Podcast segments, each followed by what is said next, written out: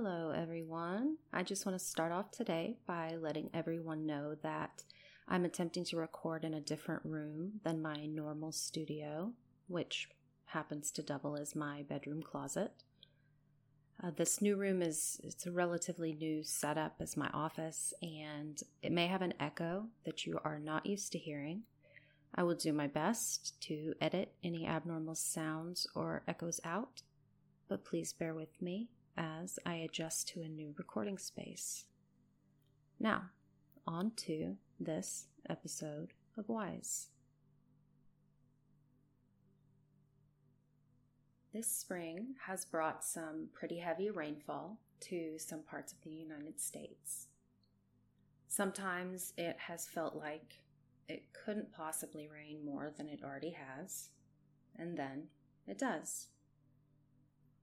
The rain has brought cooler temperatures with it, so some areas have experienced cooler than normal springtime temps, making it all around kind of an unusual spring for some people.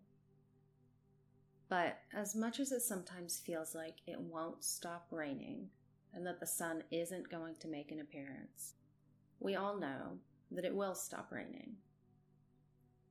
Sometimes heavy rains bring floods, but even severe floods tend to dissipate within days.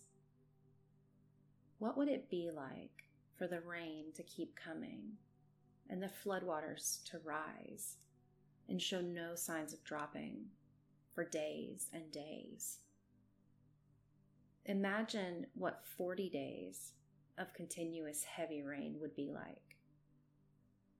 40 days of rain is exactly what happened to a man named Noah and his family. Depending on who you ask, the flooding from this rain was intense and unbelievably deadly. When you take a little bit of a closer look at the Noah story, things begin to get very interesting as you start to realize there may be surprising origins to the story and there may even be some scientific backing to a flood of that magnitude having occurred. So, let's talk about the Great Flood.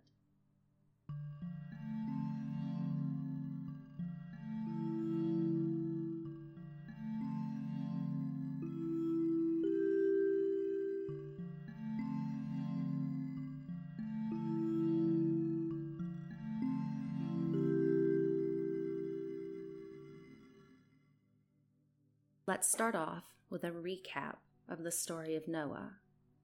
This story is an important part of the mythology within the ancient texts of Judaism, Islam, and Christianity.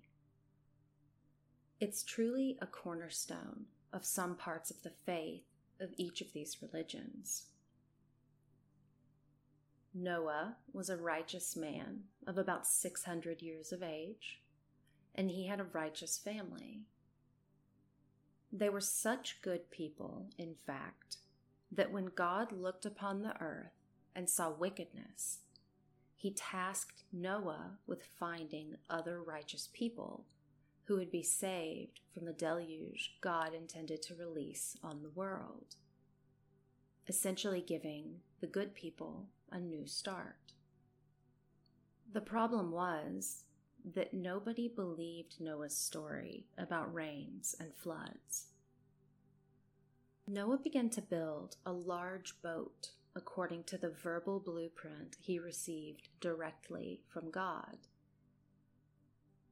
As he was building, he and his family essentially became the laughing stock of the region. Everyone thought Noah was crazy. After all, he was building an enormous boat in the middle of the desert. If your neighbor started building a boat in the middle of the street and yammering on about God's anger and an earth ending flood, you'd probably think he was nuts too. Noah received instructions to gather all the animals of the earth to put on his ark so they would be protected from the flood and restart their own species afterwards. Some portions of the text instruct Noah to acquire two of every animal, a male and a female, while other portions of the text instruct him to acquire two of every animal except for clean animals, which he was supposed to get seven pairs of each one. Throughout the Old Testament, seven is a reoccurring number and is associated with completion and holiness. So, acquiring seven pairs of each clean animal is almost certainly symbolic.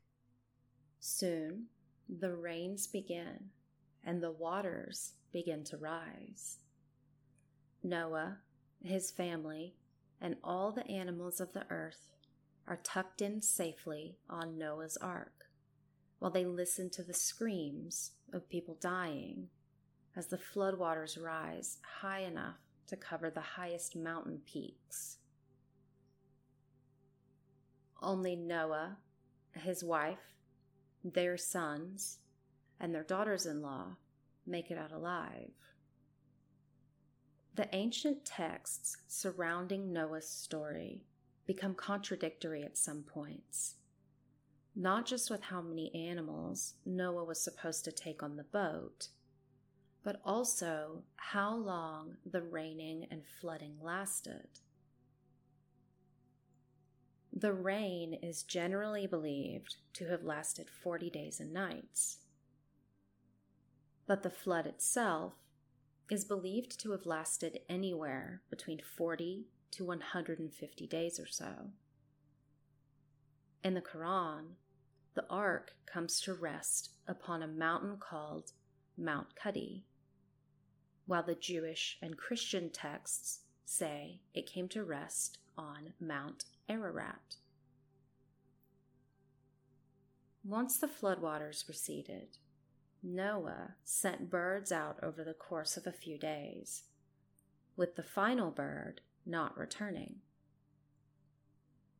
This let him know that the floodwaters had fully receded and they could leave the ark. Noah and his family lived happily ever after and repopulated the earth, and the animals they rescued repopulated their own species.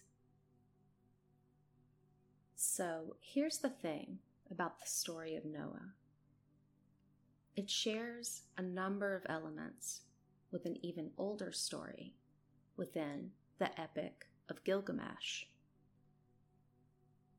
Versions of the Gilgamesh flood story date back to ancient Babylon, with the original version dating back to the Sumerians. If you're a patron, then you're familiar with the ancient god Enki, because I recently did a patron episode about his son, Marduk.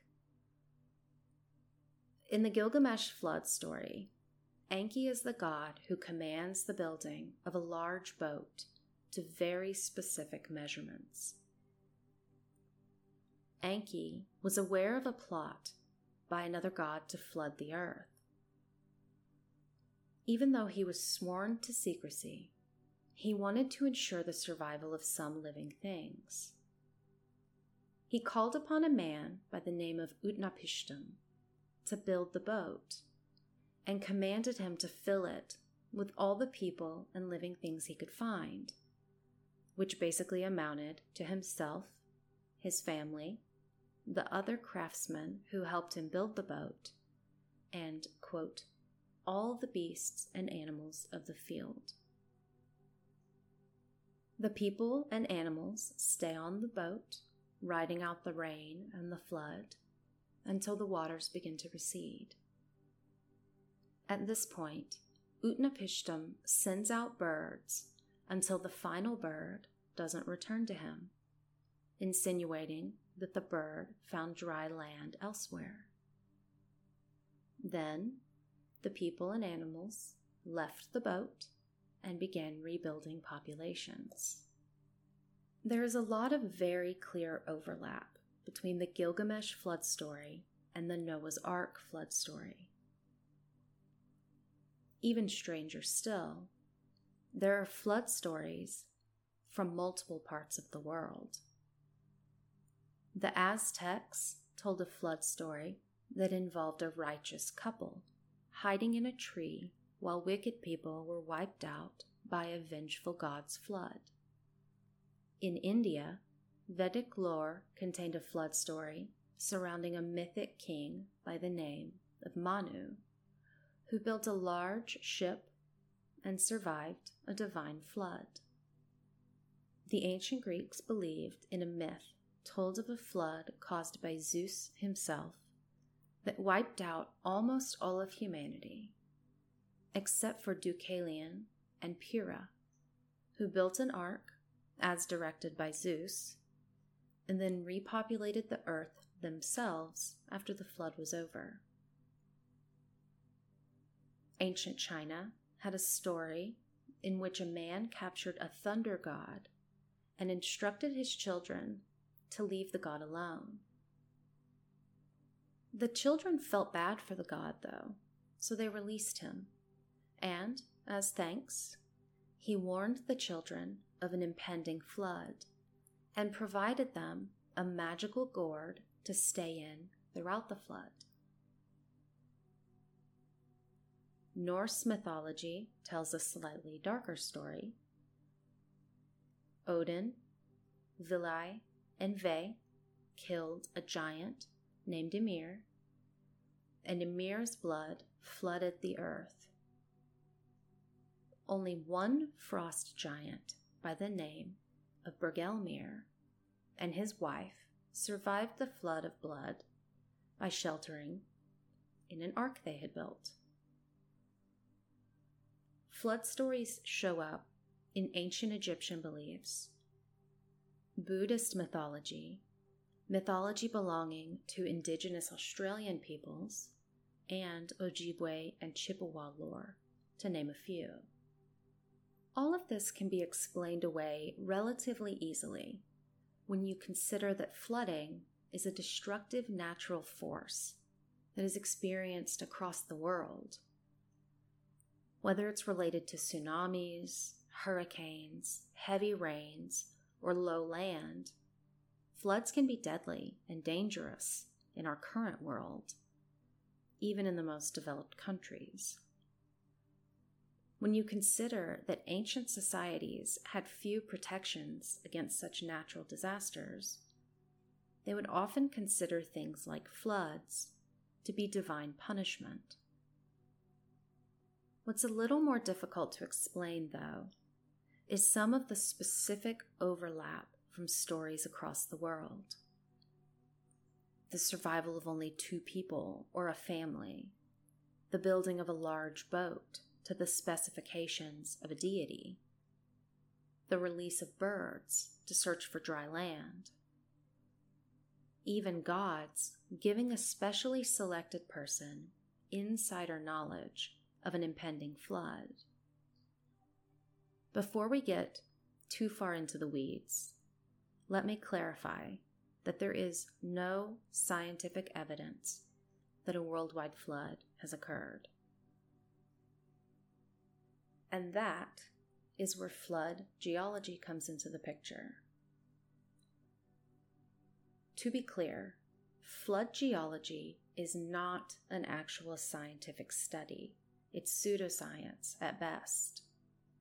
It was originally loosely based on scientific observations in the 17th, 18th, and 19th centuries, such as so called reliquiae diluvianae, or relics of the flood, which are a real thing and are basically water stains on rocks that indicate where a water level once was.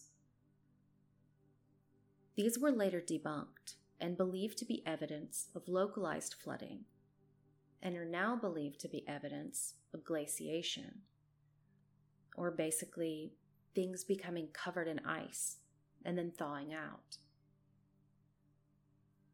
Flood geology is loosely based in these scientific observations and heavily based in religious beliefs and doctrine. Today, flood geology is not believed by most people, but there is a significant overlap between people who believe in flood geology as a science and young Earth creationists who believe the Earth is only a few thousand years old and take the religious writings of the Bible at face value without the consideration of timelines, symbolism, or human intervention in the religious text. Flood geology refuses to take into account the science behind geology, paleontology, anthropology, physics, and archaeology. When you consider the immense scientific knowledge that has been gained since the 17th century, it's no surprise that flood geology has been left in the past by scientists. It doesn't take into account the global distribution of plants and animals that would have been wiped out by a worldwide flood, or the anthropological evidence that points to humanity being spread across the globe before Noah's flood would have happened. Even if we ignore flood geology, think of what would have to go into keeping at least two of every animal, plus humans, on board a ship for upwards of a month, or even upwards of five months.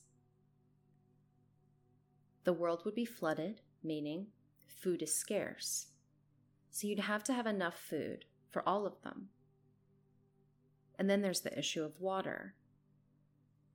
You'd be surrounded by floodwaters that wouldn't be drinkable due to a combination of saltwater and freshwater being mixed together, and the large number of decomposing people, animals, and plants that would be present in the water.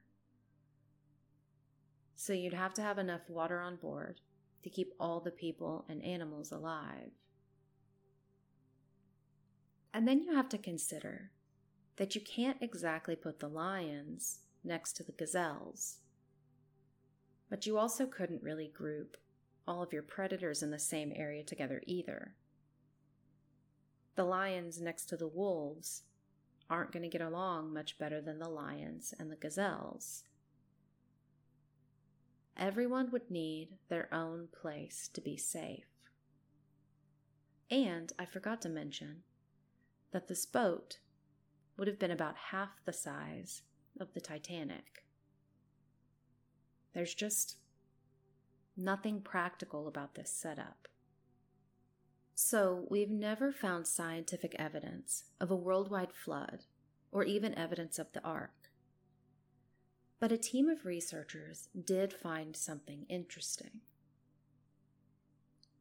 Robert Ballard's name may or may not sound familiar to you, but he, along with a team and a submersible, were responsible for rediscovering the Titanic in 1985. He's a well respected person in his field, to say the least. Between 1999 and 2014, Ballard and his team searched the Black Sea for archaeological evidence of the flood and other major events that may have occurred in ancient times. What Ballard found was an ancient underwater shoreline with shells that were carbon dated to approximately 5000 BCE, which is believed by some to have been approximately the right time frame for the Great Flood to have occurred. The theory surrounding this was that a massive wave of water swept into the land from the Mediterranean, flooding everything in the area and, according to some, permanently changing the Black Sea from freshwater to saltwater. One interesting thing that Ballard's team did find in the Black Sea was a shipwreck from approximately 500 BCE that still contained a crew member.